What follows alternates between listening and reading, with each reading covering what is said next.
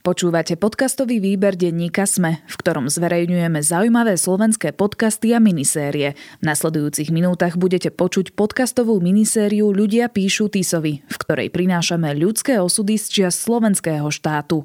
Ak chcete, aby sa aj váš podcast stal súčasťou výberu denníka Sme, ozvite sa nám na výber podcast zavináč petitpress.sk. Akú hodnotu a význam má v živote človeka vzdelanie? Ako nás kultivuje a formuje? A čo znamenalo obdobie, keď neslobodný režim zobral možnosť vzdelávania časti svojho obyvateľstva len pre ich pôvod? Táto časť podcastu Ľudia píšu Tisovi vychádza v predvečer tragického výročia. Presne zajtra, 25. marca, si pripomenieme 80 rokov od začiatku deportácií židovskej komunity zo Slovenska smerom do nacistických koncentračných táborov. V skutočnej smrti týchto ľudí však ešte pred Predtým predchádzala smrť sociálna, ku ktorej patrilo aj to, že prenasledovaní ľudia stratili ešte predtým, než ich deportovali, všetky práva a aj možnosť vzdelania. Aj o tom, čo to znamenalo, budeme hovoriť v našom dnešnom príbehu. No po 80 rokoch od týchto tragických udalostí sa pozrieme aj do súčasnosti. Na otázku, ako o holokauste vzdelávame mladých ľudí dnes a čo nás táto tragická kapitola našich dejín učí o nás samých. Je to jednou z kľúčových tém aj pre dokumentačné stredisko holokaustu, ktoré zastrešuje podcast Ľudia píšu Tisovi.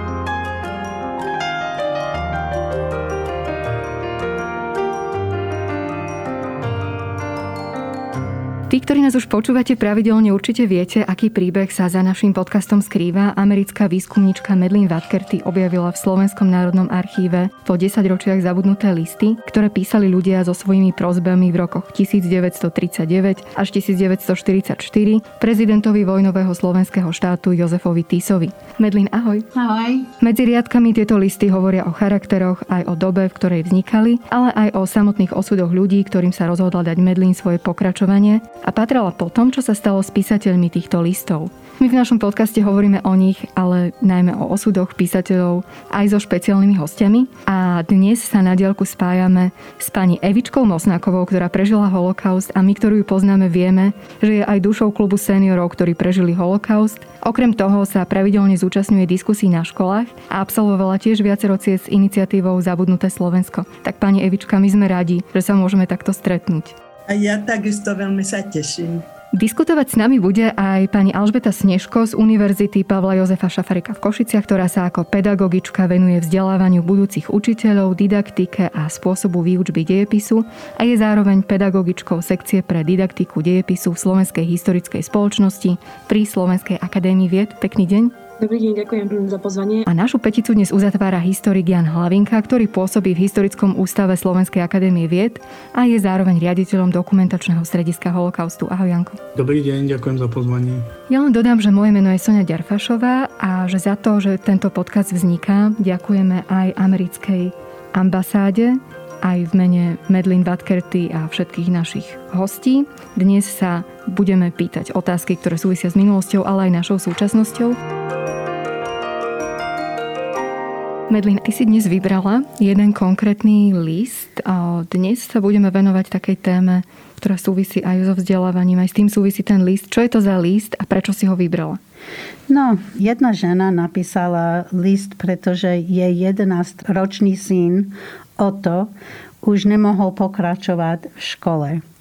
A ona chcela, aby by bol uznaný ako Arica, takzvaný Arica. A hovorila, že keď e, bude musieť ísť do inej školy, on sa nebude cítiť dobre, že nepozná tam nikoho. A on mal problém, lebo on chodieval do evangelickej školy. On bol konvertita, on sa narodil a hneď bol pokrstený, prekrstený. A on chcel zostať v tej škole, kde bol a neísť do školy, kde nepozná nikoho. A asi, keď ona napísala ten list ve 40. roku, ona vedela, že to nie je dobre byť považované za žida. A ona chcela ho ochraniť, e, aby e, mohol zostať v škole, kde bol a ešte, aby nebol ako Žid. A on bol mešianec. A ona bola nežidovka a jej manžel bol Žid. A ona, ona sa bála, že toho zničí. To sú jej slova. A je, je to jeden, ľudia napísali Tisovi počas celého režimu. A tento list je z 9. novembra 1940 roku. Tak to je... Ja som mala záujem o tom liste, pretože to bolo skorej, než bol židovský kodex. A boli nariadenie, že židovské deti už nemôžu chodevať do školy. O tom môže hovoriť viac Jan Hlavenka.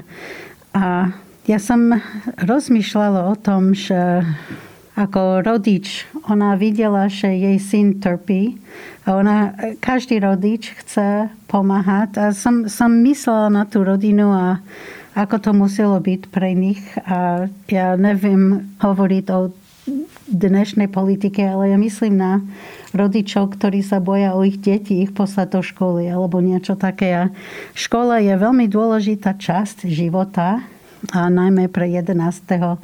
ročného um, chlapca, že on nemohol ísť do školy. On, to je ten krok, kde bude izolovaný zo spoločnosti a celý ten príbeh, že matka snaží sa pomáhať synovi, on je v veľmi ťažkej situácii a je prenasledovaný. A ešte, že som, to je ten len jediný list, ktorý som videla z Nového mesta nad Váhom a Židia žili v Novom meste nad Váhom od 1270. roka a teraz už nie je nikto z židovského povodu tam. Tak to, to, to sú tie príčiny. Ten list v našom podcaste samozrejme aj zaznie a my si ten list spolu prečítame. Vážený pán prezident republiky, asi pred rokom som podala žiadosť k ministerstvu vnútra o uznanie svojho syna Otu S. za Árica. Táto žiadosť však dosiaľ vybavená není. Ja som náboženstva evangelického Augsburského vyznania. Vydala som sa za Gejzu S. automechanika v roku 1928. Náš syn Otto, dnes 12-ročný, narodil sa a bol krstený ako evanielik, nakoľko sa narodil ako dieťa nemanželské. Môj manžel bol náboženstva židovského. Dal sa však kvôli mne a kvôli synovi prekrstiť na vieru evanielickú augsburského význania. Dieťa dostalo výchovu čisto kresťanskú a bolo vychovávané väčšinou u svojho krstného otca. Teraz ovšem podľa zákona je považovaný za žida, čo nesie tým ťažšie, lebo bol vychovávaný v presvedčení evanielika. Školu ako žid tiež navštevovať nemôže a do židovskej školy ako evanielik ísť nemôže a ani nechce, nakoľko sa so židovskými deťmi nikdy ani nestýkal. Žiadosť túto podávam nie kvôli sebe, ale jedine kvôli synovi, ktorý v tom prípade, že by za Árica uznaný nebol, mal byť celý život zničený, lebo cíti sa ako kresťan a považovaný je ako žid. Prosím preto úctivo pána prezidenta, aby mojej žiadosti vyhovieť ráčil a môjho syna Otuš S. za Árica uznal. S prejavom hlbokej úcty Elena S. Nové mesto nad Váhom.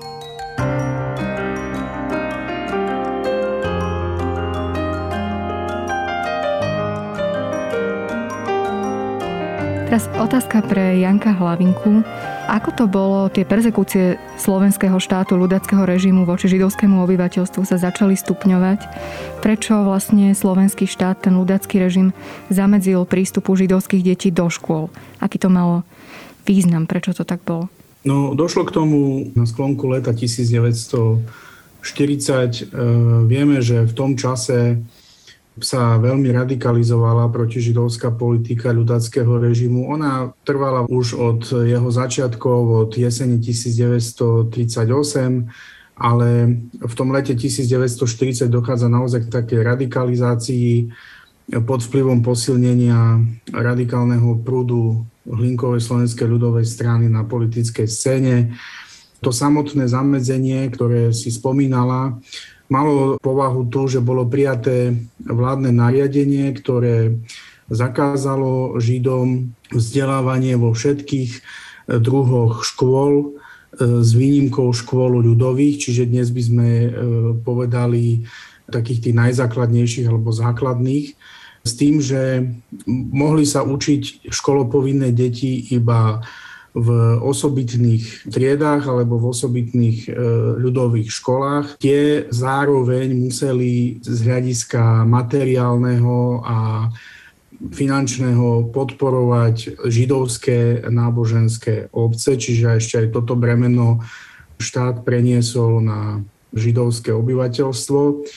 A ten zámer bol taký, keďže poznáme podzákonné normy, ktoré to vysvetľujú, ten zámer bol taký režimu, že jednak sa snažil tým prispieť ku tomu, čo sa oficiálne nazývalo vyradenie Židov z hospodárskeho a spoločenského života, to znamená zamedziť tomu, aby e, získali vyššie vzdelanie a tým aj nejaké postavenie v spoločnosti do budúcnosti. A z druhej strany krátkodobý zámer bol vyvinúť tlak na židovské obyvateľstvo, aby emigrovalo zo Slovenska.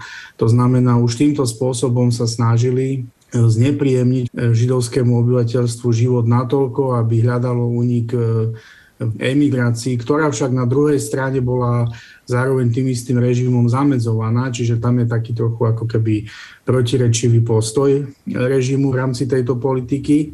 Tu treba povedať, že útok na deti je vždy veľmi účinný útok psychologicky na dospelých, aj vôbec na celé spoločenstvo, pretože deti sú to, čo si z pravidla ceníme a čo milujeme, čo, o čo sa najviac staráme. A tu režim veľmi silne zasiahol, pretože všetci vieme, že židovské obyvateľstvo prikladá vzdelaniu a vzdelávaniu detí veľký význam a že od veľmi útleho veku e, deti sú vzdelávané. Takže e, takýto zásah bol naozaj veľmi drastický. Pani Snežko, ako to vnímate vy ako pedagogička? Čo vlastne ten ľudácky režim spôsobil tým deťom nemožnosťou sa vzdelávať? Čo to pre nich znamenalo, pre ich ďalší život? Ďakujem pekne za túto otázku. Tak ja by som začala aj tak troška vo všeobecnosti, že aj tá dnešná téma, to, že aká je hodnota vzdelania, je úplne šitá na mieru práve keď sa bavíme o tomto období, pretože ja by som povedala, že ani to nestojí tá otázka tak, že aká je hodnota vzdelania, ale to vzdelanie samo ja vnímam, že je hodnota. To vzdelanie je hodnota. A ja keď učím, vytváram hodnoty, ale ja aj keď sa učím, keď ja mám možnosť sa vzdelávať, ja vlastne rozvíjam v sebe a budujem pre seba samého hodnoty, na ktorých ja potom častokrát staviam celý svoj život. Čiže to vzdelanie, e, chcela by som takto, ako keby, aby sme to vnímali troška aj v tom kontexte ľudáckého režimu, tie deti, že to vzdelanie pre nich vždy predstavuje hodnotu aj pre nás v súčasnosti, ale aj pre tie deti v minulosti. A ja keď odopriem tomu dieťaťu, tomu mladému človeku, tú možnosť získať túto hodnotu, hodnotu vzdelania, vďaka ktorej ja sa orientujem, uplatňujem v živote, vďaka ktorej e, nachádzam zmysel v tom svojom živote, tak to je, e, dá sa povedať, že veľmi veľký zásah do, do rozvoja toho človeka, do jeho rastu, do jeho života. A takto by som chcela, aby sme sa na to pozerali, že vieme cez túto myšlienku potom ísť aj do hĺbky a pozrieť sa na konkrétnosti, ako vlastne spomínal aj kolega Janko Hlavinka. Keď sa bavíme o tom, že o čom treba učiť pri tejto téme a na čo treba poukázať, aby sme si uvedomili túto vec, ktorá stojí nad všetkými týmito konkrétnosťami, že to vzdelanie je hodnota a táto veľká hodnota vzácna bola vlastne týmto deťom v tom, v tom ľudáckom režime odopieraná. Pani Evička, vy ste tú dobu týchto perzekúcií prežili tú dobu, o ktorej dnes hovoríme. Aký máte pocit, keď sme čítali ano, tento list? Tak to, čo povedal Janko Hlavinka, e, tie úsilia, aby židovské deti neboli dosť vzdelané, to som ja pozorovala, lebo som to, ako, mám to ako spomienku z Nitry. V Nitre bola šestriedná ľudová škola židovská, kde deti židovské chodili do školy a keď vyštudovali tých šest tried, tak konec. Ja si ale myslím, že ešte tu bol jeden faktor, ktorý e, ten štát mal na mysli a síce izoláciu. Izoláciu už detí detí židovských od detí kresťanských. A zase mám svoju spomienku, ja som žila s mojimi rodičmi v Močenku pri Nitre, chodila som do Mešťanky, keďže som bola prekrstená z československej husickej viery, ktorú vyznávala moja maminka na katolickú a môj otec mal e, výnimku ako ekonomicky dôležitý Žid. Nebola to výnimka prezidentská. Myslím, že to bola výnimka ministerstva vnútra podľa dokladov, ktoré sa zachovali. Čiže ja som bola medzi tými močenskými deťmi veľmi chudobnými väčšinou. A keď môj otec mal sociálne cítenie veľmi vyvinuté, preniesol to na mňa, to boli moje kamarátky.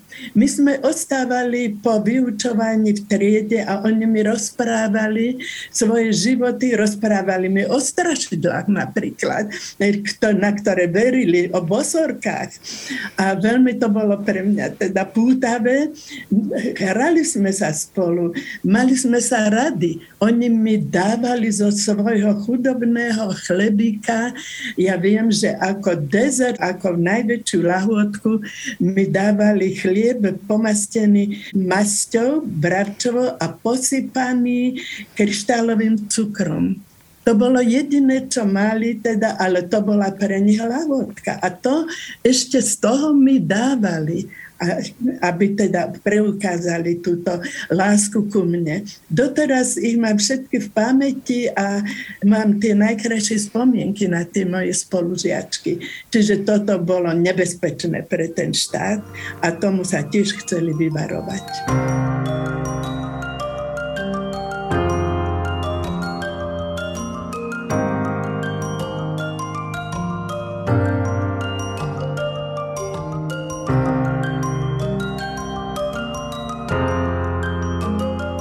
Merlinka, v tom liste, ktorý ty si dnes priniesla, píše mama 12-ročného chlapca, pretože cíti ako veľkú ránu, že ten chlapec nemôže ďalej študovať.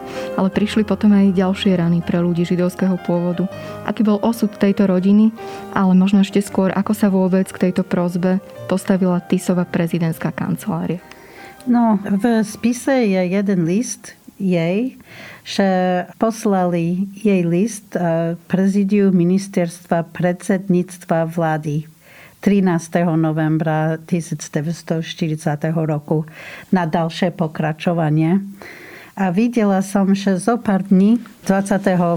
novembra ministerstvo predsedníctva vlády napísal jej list, že v tomto ministerstve oni ešte sa nerozhodli, čo idú robiť s takými prozbami a odporúčujú, aby sa obratila na ministerstvo školstva. Neviem, ako to dopadlo.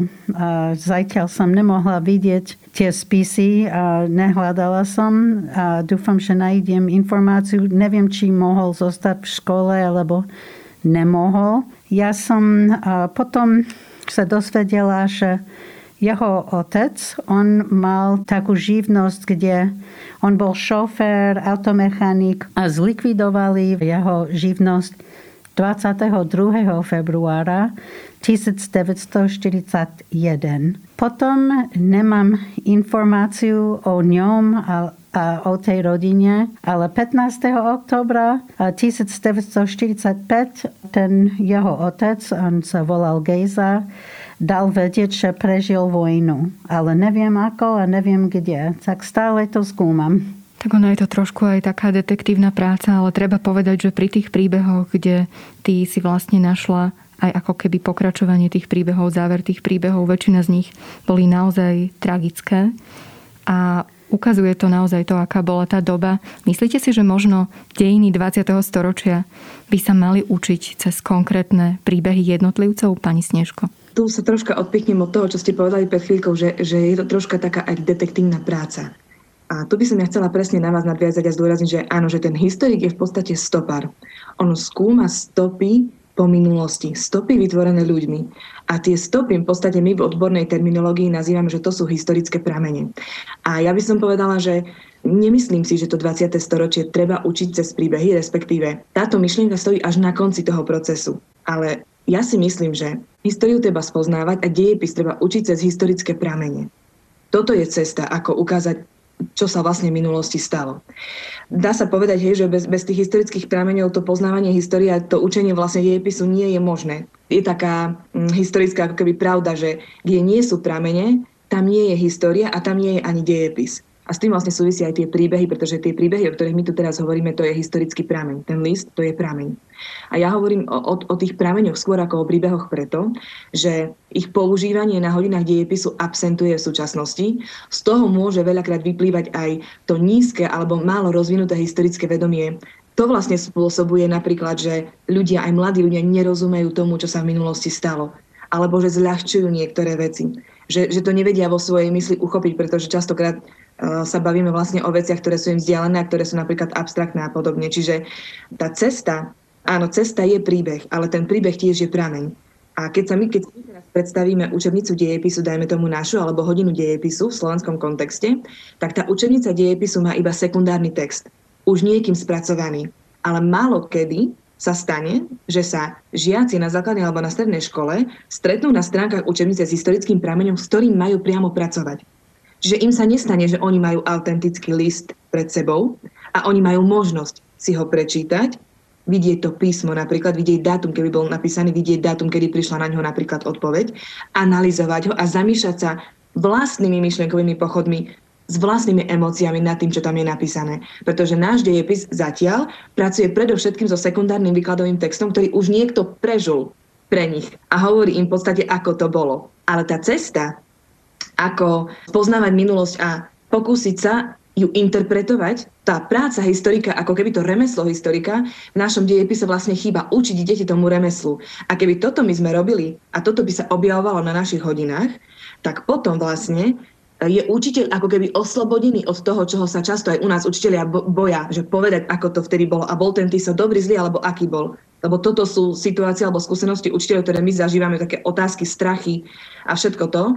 Ale pokiaľ my by sme spracovali na hodinách s prameňmi a s tými príbehmi, ktoré tie pramene prezrádzajú, tak snímame spliec ten morálny súd ako keby a ten prameň rozpráva všetko. V tom pramení my vidíme všetko, my v tých listoch vidíme, aká bola reakcia prezidenta, aká bola reakcia prezidentskej kancelárie, o čo tí ľudia žiadali, v akej boli situácii. Čiže my nepotrebujeme na to sekundárny text, lebo ten prameň je vzácným nástrojom na to, aby tí žiaci na základnej na, na strednej škole si vlastne začali sami uvedomovať, čo sa stalo. Čiže aby som sa vrátila k odpovedi na vašu otázku, prepáčte ten taký dlhší exkurs, tak áno, cesta je ten príbeh, ale aj ten príbeh je prámeň. Čiže čo ja by som zdôraznila, určite je potrebné, je nevyhnutné, aby sa do našeho školského dejepisu, či už na strednej alebo na základnej škole, dostala práca s prameňom, pretože toto je cesta, ako rozvíjať historické vedomie a ako to minulosť našu aj takúto smutnú spraviť viacej prítomnou a v podstate a tie deti tým pádom viacej senzibilné aj na súčasné pokrývenia spoločnosti, ktoré sú tu samozrejme prítomné. Otázka aj pre Jana Hlavinku. Ako to vnímate v dokumentačnom stredisku holokaustu, túto otázku? No, ja chcem povedať, že my sa venujeme práci s, so školami, s učiteľmi a s, so študentami v podstate od začiatku od roku 2000 kedy naša organizácia e, vznikla. E, naozaj tá história je dôležitá e, a jej poznanie je zásadné a my musíme pracovať vždy s tými novými generáciami, ktoré prichádzajú a ktoré treba s tými informáciami oboznámiť. To je vlastne jedna stránka veci. Druhá stránka veci je, že ono to samozrejme znie prirodzene, ale je to aj náročné pretože, e, ako naznačila kolegyňa, v tých učebniciach a v tom vzdelávacom e, procese sú rôzne informácie. Niekedy sú tie informácie, použijem jej teraz termín predžuté, nie vždy úplne teda kvalitne, alebo e, niekedy sú povedzme niektoré veci aj vôbec nespomenuté, e, nevysvetlené. To znamená, e, práve takéto projekty, ako je projekt Madeleine Vatkerty, ktorá prináša konkrétne špecifické prámene hovoriace o konkrétnych príbehoch. Práve takéto projekty robíme a podporujeme s cieľom, aby sa na týchto príbehoch e, tá história vysvetlila. A e, v tomto projekte je vlastne celý rad príbehov, ktoré rôzne aspekty holokaustu pokrývajú, aj robia sondu do tej spoločnosti a ukazujú nám, myslím si, že veľmi poučne a zásadným spôsobom aj to, ako sa ľudia e, vedia zachovať v situácii, keď je perzekovaná konkrétna skupina.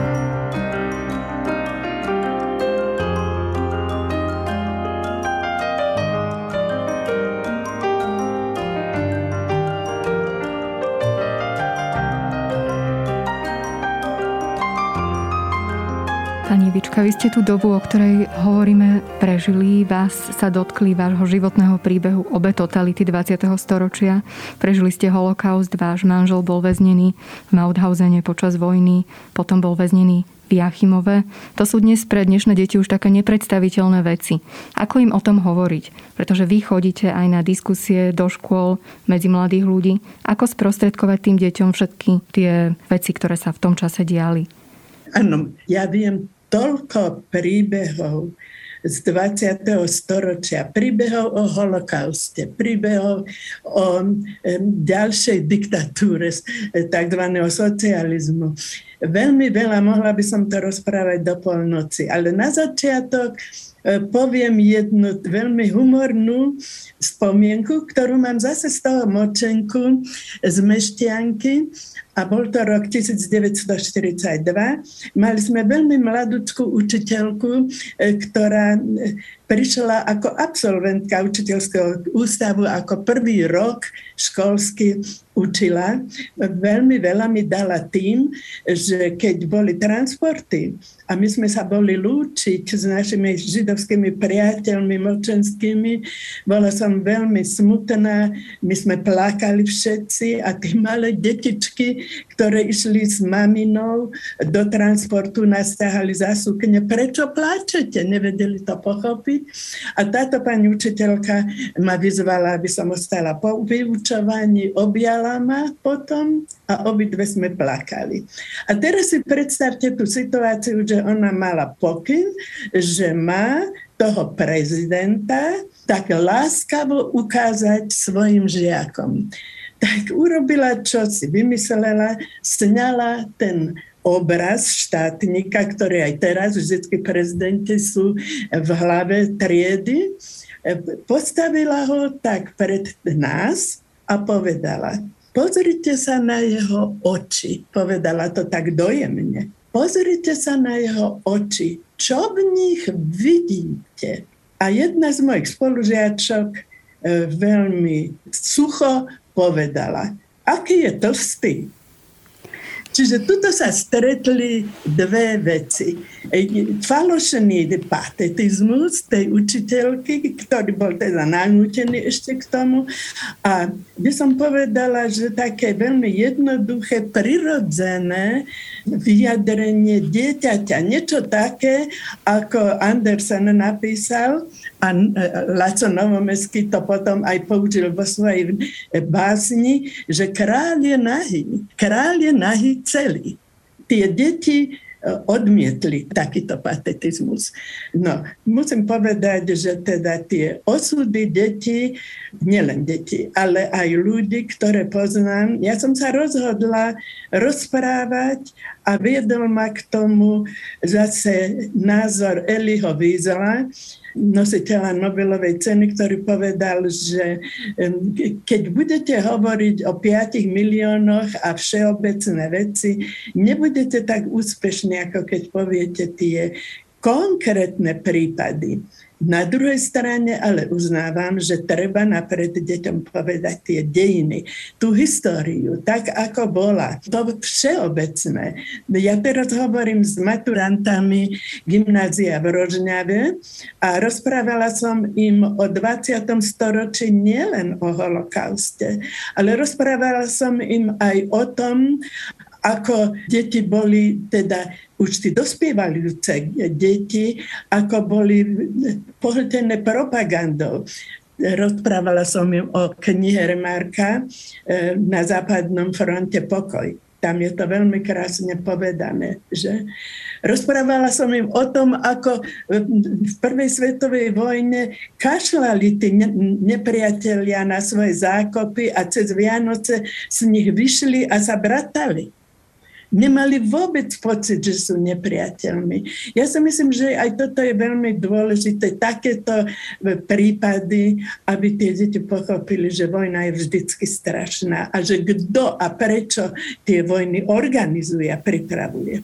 Aj ten výskum Medlin Vatkerty hovorí o dobe, v ktorej vlastne tie listy vznikali, veľmi veľa nám to ukazuje, zároveň nám to veľmi veľa ukazuje o charakteroch.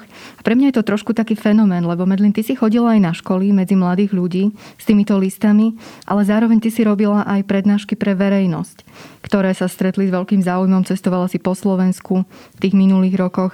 Nakoniec to viedlo k tomu, že si vydala knihu Slovutný pán prezident v vydavateľstve Absint tak aká reakcia bola u toho dospelého publika? Lebo ja si myslím, že ono to vzdeláva aj celú našu spoločnosť a prispieva to k tomu procesu vyrovnávania. Ako sa ty vnímala? No, keď ja som najprv začala hovoriť o tých listoch so známymi a s priateľmi, ja som si myslela, že to je výskum, ktorý robím pre samu seba. Ja som chcela vidieť tie listy, som chcela lepšie poznať tú problematiku a som si myslela, že to je len môj záujem. Keď ľudia začali na to reagovať, som dostala pozvanky, aby som hovorila s ľuďmi o tom aj predtým, ako bola kniha. A som bola veľmi potešená, že ľudia chceli vedieť, čo v tých listoch je, čo sa stalo s tými ľuďmi, lebo o nich nevedeli, čo ma dosť prekvapilo už rozumiem, prečo ľudia nevedia o nich. Ale som si myslela, že možno, že si napíšem nejaký krátky článok a možno, že niekto to bude čítať. Ja som nikdy nesnívala, že bude taký veľký záujem. Myslím si, že to je tá ľudská časť histórii, kde my vidíme konkrétni ľudí a ich prosby, ich zúfalosť. Vidíme každú emociu v tých listoch, aj chamtivosť, aj, aj zúfalosť a hnev a ľudia naozaj vyliali to, čo mali v srdce a tomu Tisovi a ja si myslím, že ľudia majú záujem o iných ľuďoch a som bola veľmi potešená, že tá reakcia bola taká silná, ako bola. Stále hľadám nový listy, mám Najprv som si myslela, že samý list že som chcela len tie listy čítať. Potom som rozumela, že celý spis je zaujímavý a potom som rozumela, že aj regionálny archív je zaujímavý a že tým viac skúmam, tým lepšie rozumiem tú dynamiku, ktorá existovala medzi písateľmi listu, vládou a ich okresným úradom. A tá dynamika je veľmi, veľmi zaujímavá, lebo keď človek ide hlboko a pozera na každú komunikáciu, sa dá vidieť, že boli ľudia, ktorí e, naozaj nechceli dobro pre toho písateľa. Potom boli ľudia aj, ktorí chceli pomôcť. A potom bolo ľudí, ktorí sa báli napríklad povedať niečo zlé o tomu človeku. Potom boli tie, ktorí sa nebáli povedať niečo zlé o tomu človeku. Dá sa vidieť všetko.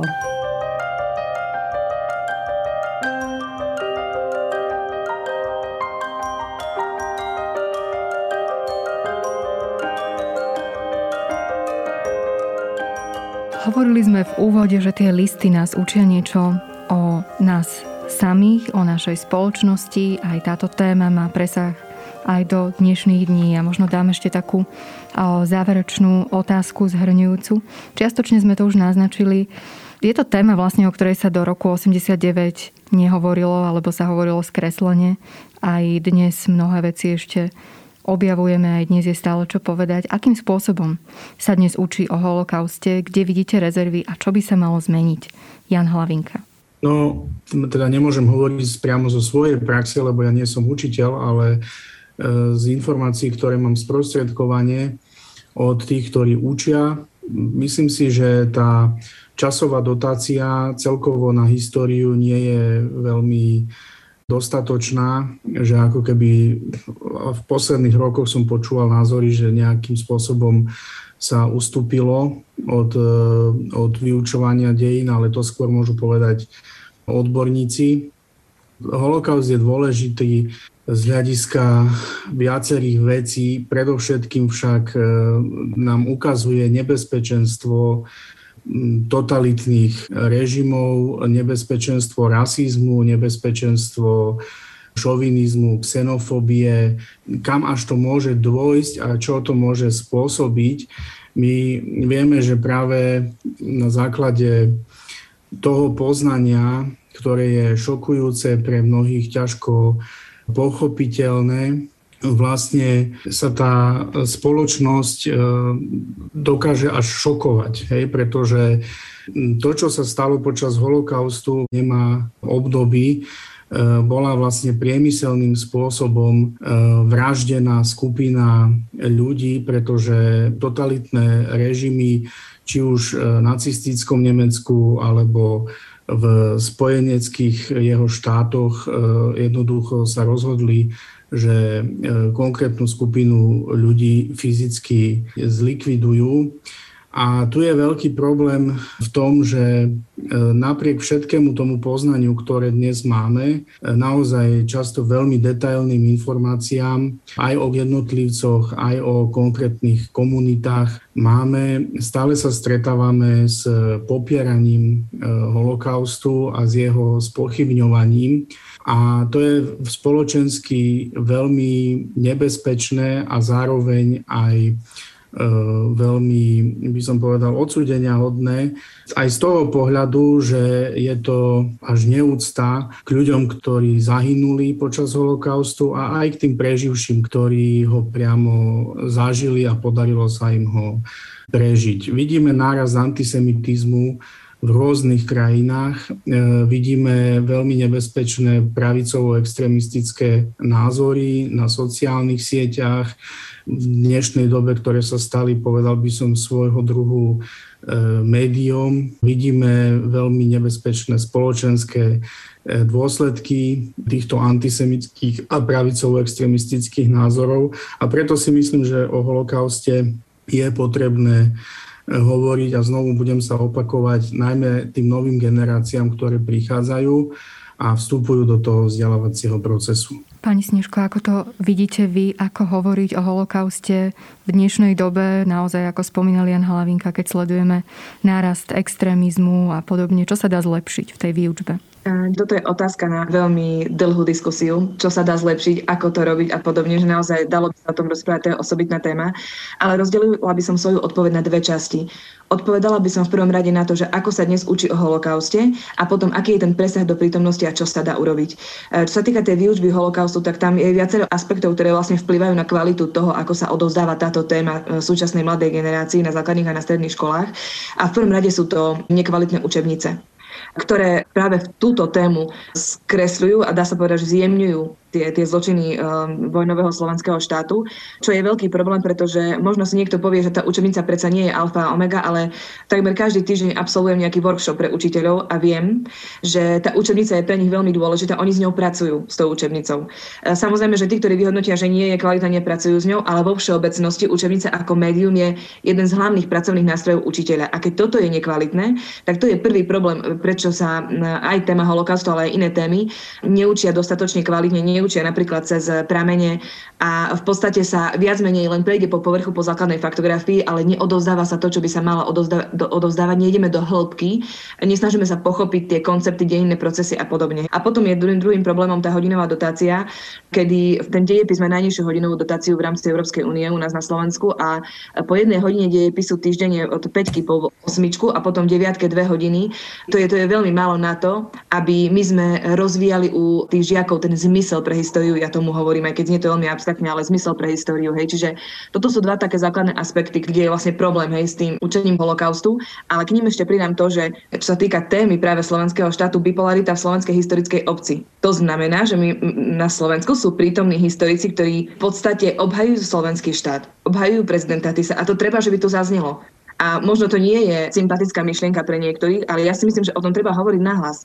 Lebo ak história nie je veda, ktorá podstate takisto pripravuje nejakú lepšiu budúcnosť alebo dokáže ovplyvniť budúcnosť, potom na čo nám je? My, my si musíme aj na tieto otázky zodpovedať a pozrieť sa úprimne do tváre aj tejto skutočnosti, že, že sú medzi nami aj historici, ktorí obhajujú vojnový slovenský štát a ja to vnímam ako problém práve preto, lebo laická verejnosť, ak vidí na obrazovke alebo v diskusnej relácii alebo v, v rádiu alebo v nejakom podcaste alebo počuje teda hej historika, ktorý takisto je vyštovaný historik, tiež má PhD z histórie a on tvrdí niečo iné ako napríklad doktor Kamenec, tak ako si má ten like alebo žiak na základnej strednej škole urobiť vlastne na to názor? Tak kde je vlastne pravda, keď dvaja erudovaní alebo odborníci na túto tému tvrdia niečo iné. A teraz, samozrejme, že pluralita názorov je demokracii žiaduca, ale musí byť nejaká hranica. A myslím si, že tou hranicou nepochybne je aj ľudský život. Ak v našich dejinách existoval režim, ktorý vraždil svojich vlastných občanov, tak tam je už tá hranica, kedy už sa nebavíme o tom, že je tu pluralita názorov demokracie, ale toto už je niečo, čo treba jednoducho odsúdiť, poukazovať na to a v podstate sa snažiť, aby takéto tendencie v našej spoločnosti boli eliminované alebo teda úplne odstránené. A to ešte k tej, k tej výučbe holokaustu, hej, a k tomu, že prečo je to problém, pretože k takýmto teóriám sa potom utekajú aj niektorí učitelia. A my sme robili vlastne takú interaktívnu výstavu naša katedra v Košiciach, kedy sme jednu z ulic v Košiciach premenili na ulicu z doby slovenského štátu. Naši študenti sa tam promenadovali v historických kostýmoch. Pozvali sme verejnosť, aby sa prišla pozrieť, ako to vlastne vtedy vyzeralo. A chceli sme vlastne ukázať na konkrétne vlastne problémy hej, toho obdobia, že vstupovalo sa do tej ulice cez bránu, ktorá simulovala bránu, ktorá je vo Svienčime. Len na nej bolo, na tej našej bráne bolo napísané, kto bude ďalší aby si tí ľudia uvedomili, že to nie je ešte koniec, že to v 45. nemuselo skončiť a že tá hrozba tu stále niekde podvedomí je, alebo v tom ovzduši.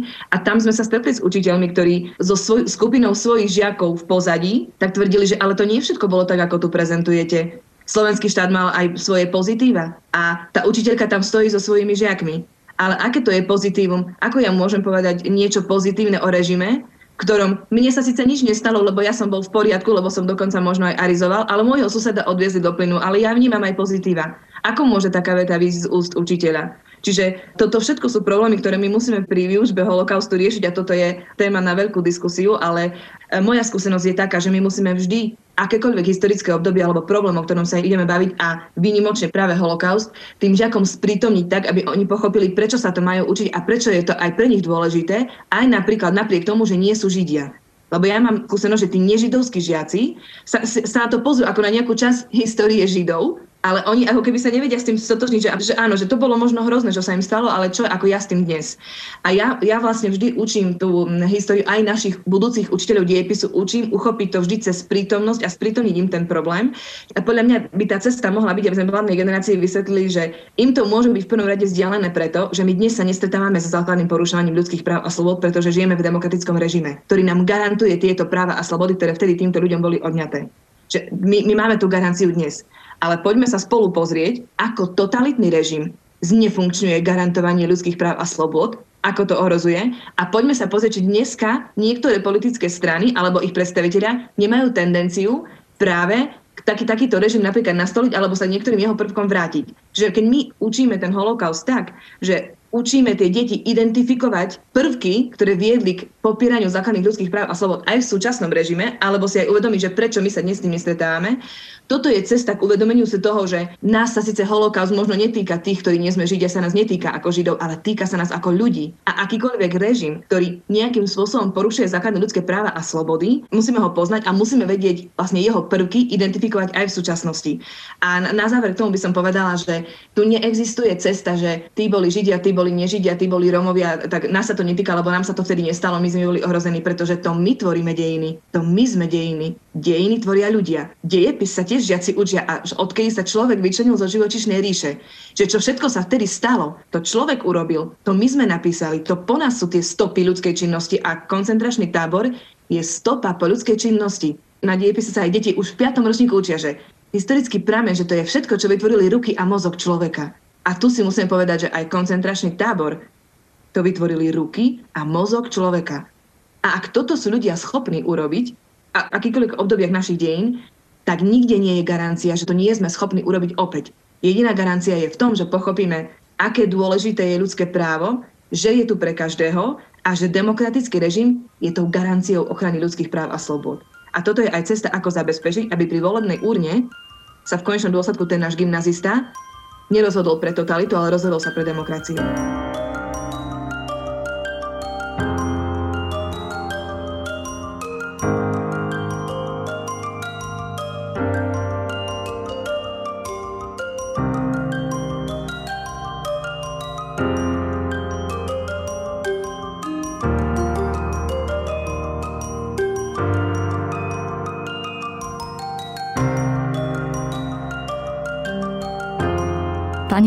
Otázka pre vás. Vy ste chodili aj medzi mladých ľudí na diskusie do škôl, takisto ste chodili po Slovensku so zabudnutým slovenským projektom Andreja Bána.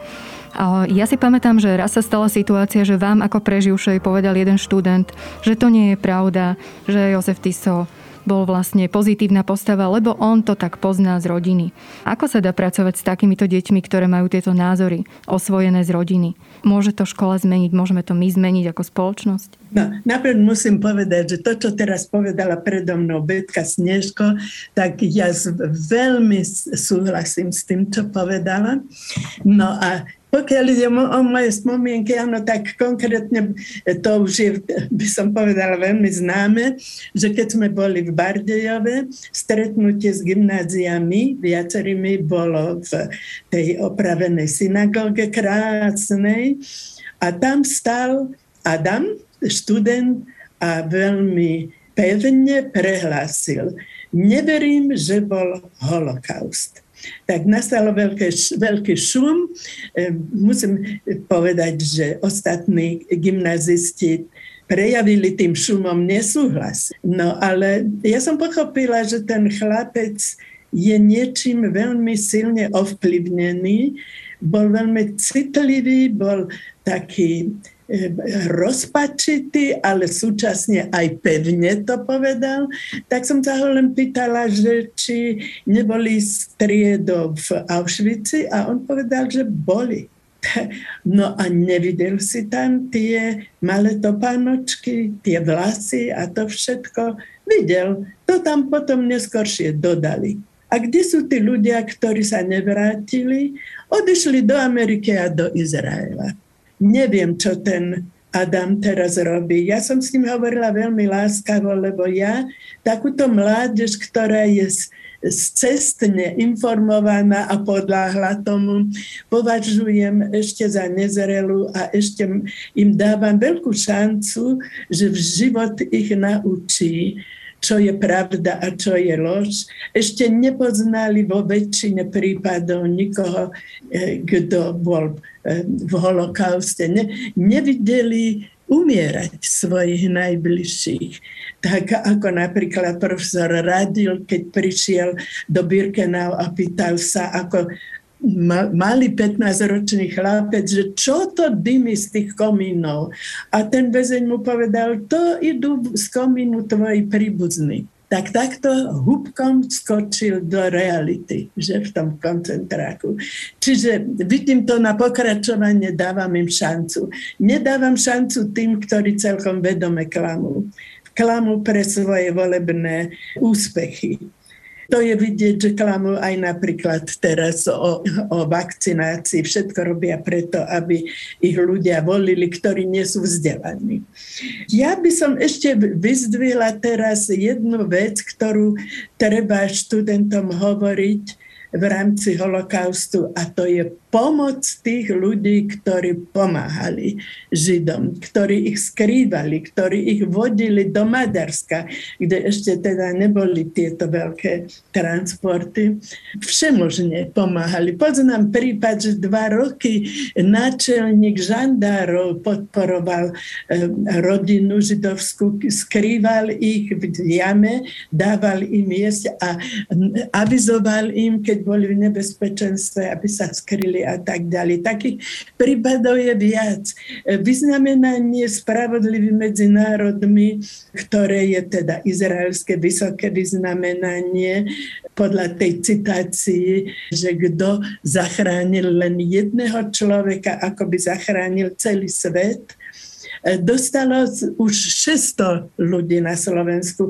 V prepočte na počet obyvateľov je to najviac v Európe ale sú historici, ktorí aj oprávne nehovoria, no dobre, tak 600 ich je, ale koľko bolo takých, ktorí boli v gardách, ktorí v Kremničke vraždili a tak ďalej. Vysoko ten počet prevyšoval, ale nehovorme teraz o počte, hovorme teraz o tej prirodzenej povahe človeka.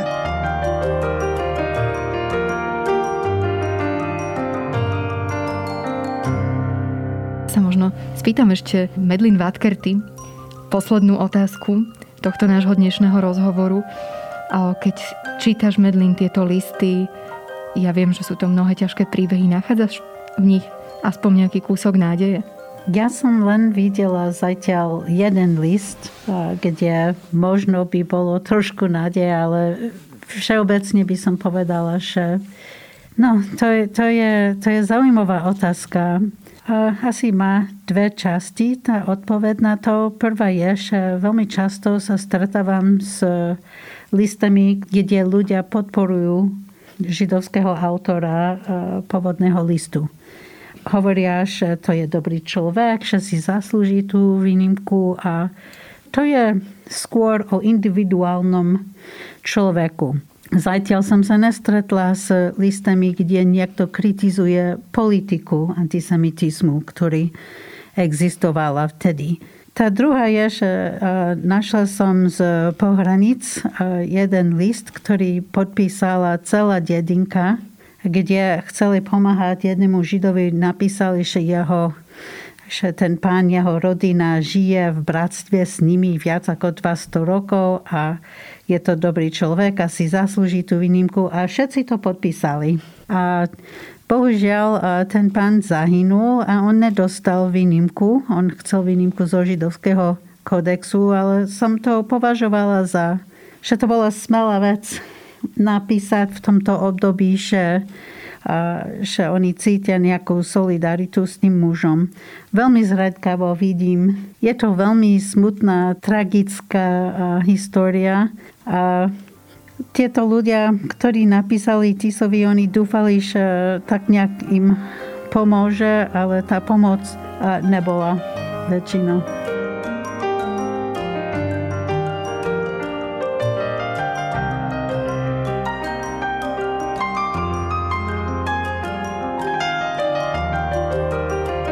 Myslím, že ten náš dnešný rozhovor priniesol veľa podnetov na zamyslenie, veľa ďalších otázok. A ja ďakujem v tejto chvíli pani Evičke Mosnákovej. Pani ja ďakujem za príležitosť. My ďakujeme, že ste si našli takto na nás čas, že sme sa mohli spolu porozprávať. Ďakujeme aj pani Alžbete Snežko. Ďakujeme ja veľmi pekne za pozvanie aj všetkým hostom za diskusiu. Ďakujem pekne. Ďakujeme rovnako Janovi Hlavinkovi.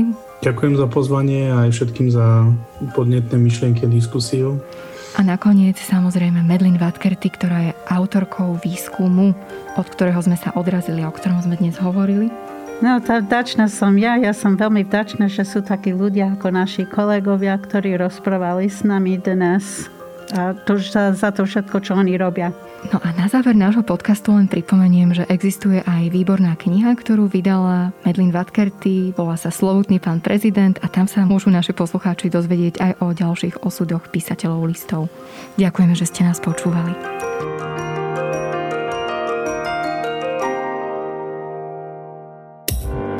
Osobnosti, politici, ekonómovia aj umelci. Jednoducho všetci, ktorí majú čo povedať alebo majú čo vysvetľovať. Som Zuzana Kovačič-Hanzelová a pozývam vás na diskusiu Rozhovory ZKH. Každý deň na Sme.sk, YouTube denníku Sme aj vo všetkých podcastových aplikáciách.